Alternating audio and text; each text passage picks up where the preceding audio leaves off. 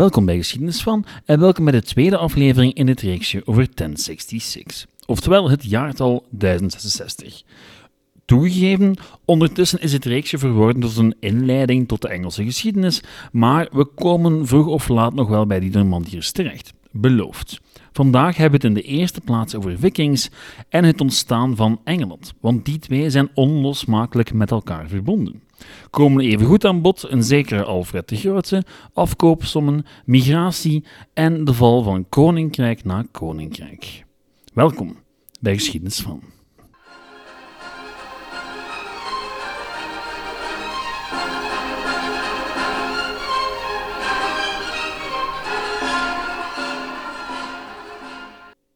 Het gaat wat vreemd klinken, maar beginnen wil ik vandaag doen met enkele gedachten over migratie. U weet het of u weet het niet, maar migratie is een nogal gevoelig onderwerp. In België en Nederland zeker, maar misschien nog meer in Groot-Brittannië. Terwijl ik dit schrijf, is er in de UK een enorme hetze aan de gang over bootvluchtelingen en wat er daar nu precies mee gebeuren moet. De conservatieve regering is ervan overtuigd dat op een vliegtuig zetten van die vluchtelingen richting Afrika de oplossing is voor al hun problemen. Over de ethiek en de haalbaarheid van zo'n plan ga ik me hier niet uitspreken, maar ik heb er een vreemd gevoel bij gezien de historische context. Als je sommige van die politici hoort spreken, lijkt het soms alsof er zoiets bestaat als een echte inheemse bevolking. Mensen wiens voorouders altijd al op dit of dat bepaalde stukje land gewoond hebben en dat zij die een stukje land verlaten de aberratie zijn, de uitzondering. Letterlijk en figuurlijk de vreemdelingen zijn. En ja, dat klopt eigenlijk niet. Al zeker niet in hedendaags Groot-Brittannië. Want de realiteit is dat wij allemaal voorouders hebben die op een bepaald moment geïmigreerd zijn. Of het nu 1500, 500 of 5 jaar geleden is. Net zoals we waarschijnlijk allemaal voorouders hebben die slaaf waren en voorouders die slaven hadden. In het geval van Engeland zijn er een heleboel bewijzen voor het feit dat het altijd al een mengelmoes geweest is van culturen en volkeren. Elk nieuw volk voegt een nieuwe laag toe aan de cultuur en taal van het eiland. En de voorbeelden zie je overal in zaken die we vandaag aannemen als Engels. Neem nu bijvoorbeeld Londen. De naam Londen komt van het Latijnse Londinium en is dus een restant van de Romeinse overheersing. Oxford, nog zo een begrip als we het hebben over Engeland. Wel, de naam Oxford komt van een fort, wat in Germaanse talen een plek is waar je een rivier oversteken kan, en een ox, een os dus. Oxford was een plek waar je de rivier oversteken kon met lastdieren, en van oorsprong een Anglo-Saxische nederzetting. York in het noorden haalt dan zijn naam weer van het Scandinavische Jorvik, net als een heleboel andere plekken in het noorden. Het zit hem dus evengoed in de taal. De basis van het Engels is Germaans en verwant aan het Nederlands en het Duits, maar het zit werkelijk vol Scandinavische en Franse woorden, want van daaruit, spoiler alert, is men ook gekoloniseerd geweest op een bepaald moment. En toch trekt niemand van ons in twijfel dat er zoiets bestaat als een Engelse cultuur. Ook al verandert die met elke generatie en alle nieuwkomers. Want geloof het of niet, een van de meest populaire gerechten in Groot-Brittannië is enerzijds fish and chips en anderzijds curry. Want al die instroom uit de kolonies hebben immens veel impact gehad op de cultuur. Oké, nu, dat was even een excursus en heel boeiend allemaal, maar je kan je de vraag stellen wat dat nu te maken heeft met de aflevering van vandaag. Wel, een belangrijk deel van die Engelse cultuur ontstaat nu net in de periode waar we het vandaag en volgende week over gaan hebben. Een periode van migratie en acculturatie. Zij het niet bepaald op de manier zoals we die vandaag kennen. Legaal of illegaal, migratie gebeurt vandaag de dag niet gewapenderhand. Al is het nog altijd niet helemaal duidelijk hoe dat vroeger nu eigenlijk in elkaar zat. Toen de Angelen en de Saksen naar het eiland kwamen, verspreidden zij zich onder de lokale bevolking. Op sommige plekken vervingen ze die bevolking, op andere plekken vormden ze een elite erboven en het resultaat was een land met verschillende koninkrijkjes, elk met haar eigen identiteit en cultuur, die langzaam naar elkaar toe begonnen te groeien, maar van een Verenigd Koninkrijk was nog lang geen sprake. tot de komst van de vikingen of de Noormannen. Ik ga hier beide termen gebruiken. Ik weet dat viking specifiek slaat op Noormannen die op viking gaan, dus op plundertocht. Maar ja, de term is nu eenmaal zo populair en iedereen weet wat ik bedoel, maar de meer correcte historische term is Noormannen. Als we het over vikingen hebben, hebben we het over plunderaars die op raid gaan. Nu goed, de komst van de Noormannen wordt neergeschreven als volgt. In het jaar des heren 865 blies de wind van het lot, een felle en meedogenloze storm over de kusten van Engeland. Het was een storm van bloed en staal, gedreven door honger naar verovering en glorie. Het grote heidense leger, geleid door de legendarische vikingkrijgers Ivar de Botloze, Halfdan Ragnarsson en Uba, was aangekomen. Met hun langschepen die door de woelige wateren sneden, hun zeilen wapperend in de wind als donkere wolken, daalden ze neer op de Engelse kust als een horde hongerige wolven. De Engelse koninkrijken werden overrompeld, hun legers verspreid en onvoorbereid op de brutale aanval die op hen afkwam. Maar toen de vikingen het binnenland introkken, ontdekten ze al snel dat de Engelsen niet te onderschatten waren. De Engelse krijgers, woest en onverschrokken, hielden stand tegen de aanval van het grote heidense leger. Hun zwaarden en schilden rinkelend bij het clashen van staal. Het toneel was gezet voor een epische strijd tussen twee machtige krachten, elk vechtend voor de suprematie en het recht om Engeland als hun eigen te claimen.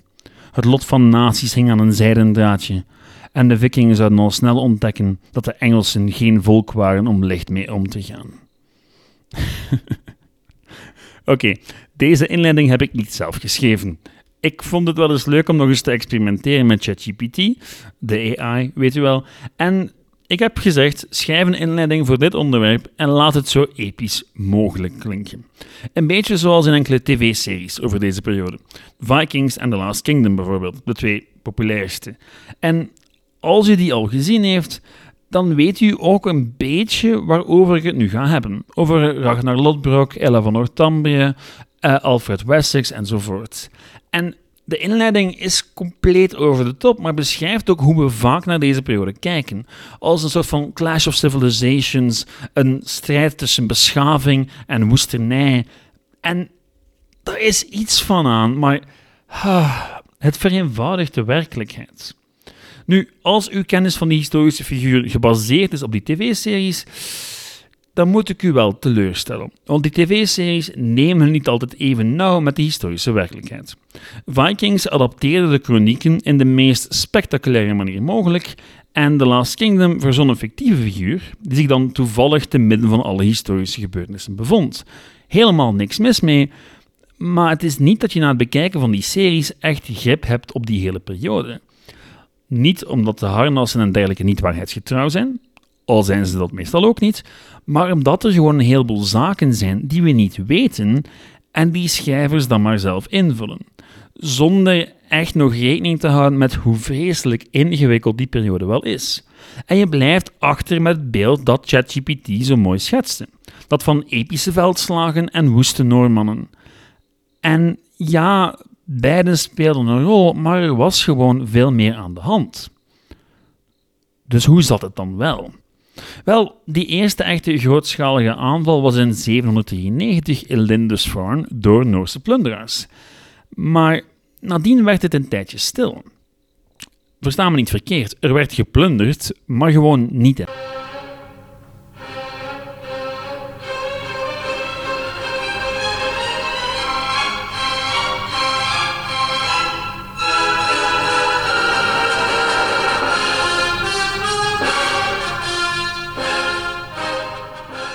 Engeland. Reeds vonden plaats over heel Noord-Europa, maar Engeland werd grotendeels met rust gelaten tot zo'n 40 jaar na Lindisfarne. Toen begonnen de reeds opnieuw, deze keer vooral afkomstig uit Denemarken. En dit is het tijdperk van raids die dragen tot diep in Vlaanderen, maar ook tot in Parijs bijvoorbeeld. Men bleef niet langer aan de kust hangen, maar ging met de boten de Seine op, de Loire op, de Schelde op en ging zo tot diep in het binnenland. Nu, dat had echt wel grote gevolgen. Die raids trouwens, ja, in het begin was dat gewoon plunderen, maar al snel was dat niet meer het juiste woord. Al snel ging het om hele legers die onder de leiding van hun vorsten op rooftocht gingen. En origineel was het doel gewoon plunder, maar in de loop van de 9e eeuw begon dat te veranderen. Op het continent waren de erfgenamen van Karl de Grote druk bezig elkaar de kop in te slaan, en daarbij konden ze wel wat hulp gebruiken. Van die rondzwervende plunderaars bijvoorbeeld aan de kust. En hele hordes Noormannen werden ook ingehuurd als huurlingen, leerden alle kloosters kennen langs de oevers van de Seine en de Schelde en begonnen na afloop van die burgeroorlog lustig te plunderen. Het was de gouden tijd van de Noormannen, maar aan elke gouden tijd komt natuurlijk een eind. In het geval van de Noormannen door het ingrijpen van de Frankische vorsten die de rivieren beveiligden. Denk bijvoorbeeld aan het Gravensteen in Gent. Waarom staat dat daar? Wel, het staat daar hoogstwaarschijnlijk om te beschermen tegen invallen van de Noormannen, die het water zouden gebruiken om tot diep in het binnenland te geraken. Nu goed, die Noormannen kregen het dus een pak moeilijker om te gaan plunderen in Vlaanderen en Frankrijk, en daarop besloten ze om andere oorden op te zoeken die minder goed verdedigd waren en minder goed georganiseerd. Engeland dus. Jawel. Het was een unieke samenwerking tussen een heleboel vorsten die elkaar waarschijnlijk kenden van die tochten in Frankrijk. En ze hadden een gemeenschappelijk doel: veroveren en plunderen, maar zeker ook veroveren. Want er was heel wat mogelijk in Engeland. Nu goed, men was wel voorbereid in Engeland. Men wist wel ongeveer hoe men om moest met dit soort aanvallen. Men was gewend geraakt aan vikings en over het algemeen bestonden er twee mogelijke opties voor de lokale bevolking. Enerzijds de lokale veert oproepen, het lokale militieleger eigenlijk, of een deengeld betalen. Deengeld, letterlijk geld voor de Denen, dus het afkopen van de Noorman. En beiden hadden in het verleden goed gewerkt, al was de laatste optie een pak eenvoudiger dan de eerste. In 865 zou blijken dat die optie, ja, niet zo betrouwbaar was. De Noren waren gekomen om te blijven. En nu moeten we het misschien eens hebben over wie ik nu al de hele tijd de Noren, de Noormannen, de Denen en de Vikings noem. Waarom geen één term? Wel, het was ook gewoon een mengelmoes. Onder de term Noormannen, Noren of Vikings vielen krijgers uit het hedendaagse Denemarken, Noorwegen, Zweden en al door de Noormannen ingenomen eilanden rond Schotland. Wie leidde er in dat leger? Wel, als we de Noorse sagen en de vikings mogen geloven, dan waren dat de zonen van Ragnar Lodbrok. Half van Ragnarsson, Ivar de Botloze, of de Boneless in het Engels, Vitserk en Sigurd. In werkelijkheid weten we het niet goed. Sommige van die personen hebben zeker echt bestaan, andere zijn we het minder zeker. Sommige zouden dezelfde persoon kunnen geweest zijn, zoals Halvan Ragnarsson en Vitserk. Er is nogal veel onduidelijkheid. Wat me tot een groot probleem brengt met deze periode. De bronnen. We hebben bronnen, maar um, tja, die zijn niet zozeer neutraal te noemen. Nu, bronnen zijn zelden neutraal, maar in dit geval hebben we enerzijds de Anglo-Saxon Chronicle en anderzijds de Ragnarsona Pater. Oftewel, het verhaal van Ragnars zonen. Nu, die laatste is een verzameling van sagen en dat de gigantische lintworm er een belangrijke rol in speelt, zegt al veel over de historiciteit ervan. De Anglo-Saxon Chronicle is dan weer een collectie van chronieken in oud-Engels over de Anglo-Saxen. En het originele manuscript dateert waarschijnlijk uit de latere regeerperiode van Alfred de Grote van Wessex. De man die, spoiler alert, de dreiging van de Noormannen onder controle kreeg. Uiteindelijk. Hij leed er zowat zijn hele leven over en wordt algemeen beschouwd als de stichter van Engeland. Feit is dat hij mee verantwoordelijk is voor de meeste bronnen die we hebben voor deze periode. Wat ervoor zorgt dat historici niet echt weten in welke mate we die bronnen mogen vertrouwen. Neem nu de hele discussie over de grootte van dat leger. Als we de Anglo-Saxon Chronicle mogen geloven, dan was die van de grootste legers aller tijden. Oké, maar wat wil dat dan zeggen naar de normen van de Anglo-Saxen? Engeland bestond uit een amalgaam van koninkrijken, elk met een kleine gewapende elite. Die werd in tijden van oorlog aangevuld met de Firth, maar dan nog waren dat geen bijster grote legers in vergelijking met het Romeinse Rijk of zelfs wat er toen op het continent allemaal rondliep. De politieke organisatie van de Anglo-Saxen was lang niet zo gecentraliseerd als pakweg bij Karel de Grote. Dus als we het hebben over een gigantisch leger, waar hebben we het dan over? De schattingen lopen uiteen, maar volgens historicus Pete Sawyer zou het maximum over duizend man zijn gegaan. Dat baseert hij op het aantal boten beschreven in de kronieken en het aantal man dat je zo maximum op een boot krijgt. 32 volgens hem. Nu, eerlijk, we weten het niet. We weten het gewoon niet voor de invasie van Engeland en evenmin voor de plundertochten van vikinglegers in Frankrijk en onze eigen streken. De schok bij de lokale bevolking was zo groot dat er veel superlatieven werden gebruikt als de vikings werden beschreven. Maar door de grote mobiliteit van die schepen weet niemand echt goed over hoeveel het nu eigenlijk ging. In het geval van Engeland ging het waarschijnlijk om niet meer dan een paar duizend man. Weinig in hedendaagse termen, bedoel, er zit veel meer volk bij de gemiddelde voetbalmatch van een Belgische tweede klasser, maar wel veel voor de gedecentraliseerde koninkrijkjes van Engeland. Zij konden daar moeilijk mee om. Nu, genoeg historisch correct gedoe, laten we overgaan tot de actie. De actie begint in het zuiden van Engeland, in Kent. U weet wel, Canterbury, Dover, die kanten. Nu, men wist in Kent niet goed wat te doen met die hordes Noormannen en besloot ze dan maar af te kopen. De leiders van de invasie namen het geld aan en plunderden vervolgens toch gewoon Kent. Vervolgens trokken ze door naar East Anglia. Dat is het stuk van Engeland wat uitsteekt op rechts. Nu, die koning probeerde het ook op een akkoordje te gooien en hij voorzag ze van paarden en een plek om te overwinteren. Eens de winter gepasseerd, viel het leger Northumbria binnen in het noorden. U weet wel, Northumbria, het koninkrijk van Eila, die in de Noorse zagen verantwoordelijk was voor de dood van Ragnar Lodbrok door hem in een kuil met wat slangen te gooien. Nu, Eila sneuvelde, de vikings namen de hoofdstad in, aanvaarden een grote portie deengeld en zetten een vriendje op de troon. Tegen 867 was Northumbria dus onder controle en dan viel men maar Mercia binnen. Weer een van die koninkrijkjes. Jawel, het middenste trouwens. Dat riep de hulp in van Wessex, het meest zuidelijke, en die strijd bracht niet veel op en dus betaalde Mercia een deengeld aan de Noorman. Ziet u al een patroon ontstaan? Men bleef hopen dat als men maar betaalde, men vroeg of laat het einde van de invasie zou zien. En toegegeven, deze keer zocht dat leger ook echt andere orden op.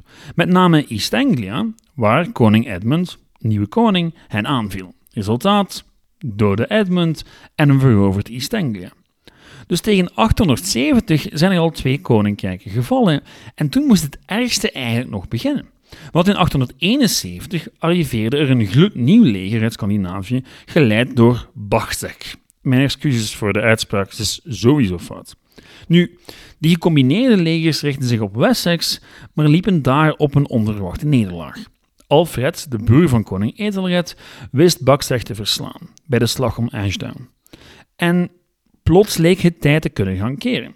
En al zeker toen Alfred, na de dood van zijn broer enkele maanden later, zelf koning werd. Maar toen deed hij Alfred iets vreemds. Hij betaalde een deengeld. Alfreds kroniekschrijvers hadden hier een zeer duidelijke verklaring voor. Alfred was niet zwak, Alfred was niet laf, nee, Alfred was slim en Alfred wist dat hij tijd nodig had. Tijd om zijn koninkrijk te hervormen. Tijd die hij zowat letterlijk kocht. Ondertussen rekenden de vikings af met Mercia. Tegen 874 was al meer dan de helft van Engeland in handen van de Noormannen gevallen en toen, gelukkig voor de Engelsen, splitsten ze zich in twee. Een deel trok naar het noorden onder leiding van Halfdan en een andere deel onder leiding van Guthrum bleef in het zuiden. Halfdan zou in het noorden de strijden trekken tegen de Picten, maar zich uiteindelijk definitief vestigen in Northumbria en een begin maken aan de kolonisatie van de regio. Land werd uitgedeeld aan zijn krijgers en het noorden van Engeland veranderde in een Noors koninkrijkje met een gemengde Noors-Anglo-Saxische bevolking. Niet onbelangrijk trouwens voor de rest van ons verhaal. In het zuiden ondertussen was het voor Alfred en Wessex pompen of verzuipen. Guthrum was opnieuw richting Wessex afgezakt, maar werd verslagen door Alfred en er kwam zowaar zelfs tot een vredesverdrag. Een echt verdrag deze keer. Niet enkel het tijdelijke afkopen van plundering. Guthrum bekeerde zich tot het christendom en werd als etelstam koning van een nieuw koninkrijk in East Anglia. En daarmee was de storm grotendeels bezworen. Alfred zou regeren tot 899 en verregaande hervormingen doorvoeren die Wessex oninneembaar zouden maken voor een nieuwe invasie. Want ja, natuurlijk waren er nog pogingen. Alleen beschikte Wessex over een vloot en een systeem van forten verspreid over het hele land. Daarbij vaak gebruikmakend van de oude Romeinse forten, wiens ruïnes er nog stonden. En de Vikings, wel, velen vestigden zich in het noorden en anderen maakten gebruik van nieuwe crisissen op het vasteland om daar weer aan het plunderen te gaan. Nu, op het einde van de rit was Wessex een pak sterker uit de hele periode gekomen dan de rest van Engeland. Tel daarbij nog Alfreds hervormingen en enkele strategische huwelijken. En je hebt alles wat je nodig hebt voor de verovering van Engeland en de stichting van het koninkrijk. Al zou Alfred het zelf niet meer zien. Zijn dochter Ethelflaed slaagde erin om haar echtgenoot op te volgen als heerser van Mercia, wat trouwens echt ongezien was, en veroverde vervolgens samen met haar broer Edward East Anglia. Die Edward was zijn vader opgevolgd en plots kwamen al die gebieden, samen met Wessex, in handen van Edwards zoon Ethelstan, die dan Northumbria innam in 927 en zo de eerste koning van een min of meer verenigd Engeland werd. De nakomelingen van de vikings in het noorden bekeerden zich vroeg of laat tot het christendom en gingen min of meer op in de lokale bevolking. Al was die lokale bevolking lang, ja, anders dan de rest van het land. Want ze hielden zich bijvoorbeeld aan de Noorse wetten. Maar daar heb ik het volgende week nog over, want hier ga ik het afronden voor deze week. Um, dit was een aflevering waarin een heleboel dingen tegelijkertijd gebeurden en ik heb er een heleboel doorgedroomd. Volgende week gaan we iets meer de tijd nemen om na te denken wat dit nu allemaal betekende. Maar we zijn een pak dichter gekomen bij het Engeland van vandaag. In 865 was er van een Engels koninkrijk helemaal geen sprake. In 927, na decennia van oorlog en strijd, was er een Engelse vorst met een centrale administratie, vloot, belastingstelsel enzovoort. Maar er staat wel nog een heleboel te gebeuren vooraleer we aan 1066 komen. Want uh, die Noormannen, die komen terug. En die centrale overheid, tja, die zal niet altijd zo centraal blijven. Maar dat is voor volgende week. En u hebt waarschijnlijk al door dat ik volgende week niet in één aflevering 1066, The Battle of Hastings en al wat daarna kwam er nog snel door ga kunnen jagen. Dus ja, dit, wordt een reeks van vijf afleveringen. Um, sorry, ik had gehoopt het in drie te kunnen doen, maar ik heb nu al het gevoel dat ik veel en veel te snel ga en u niet genoeg diepgang kan aanbieden. Dus met reacties, bedankingen en suggesties kan u zoals altijd terecht op geschiedenisvan.be, de Facebookgroep Geschiedenis van en het e-mailadres geschiedenisvan.outlook.be. Heel erg bedankt voor het luisteren. Het doet altijd deugd om van jullie te horen. En tot de volgende keer voor meer Noormannen en Engeland. Ciao!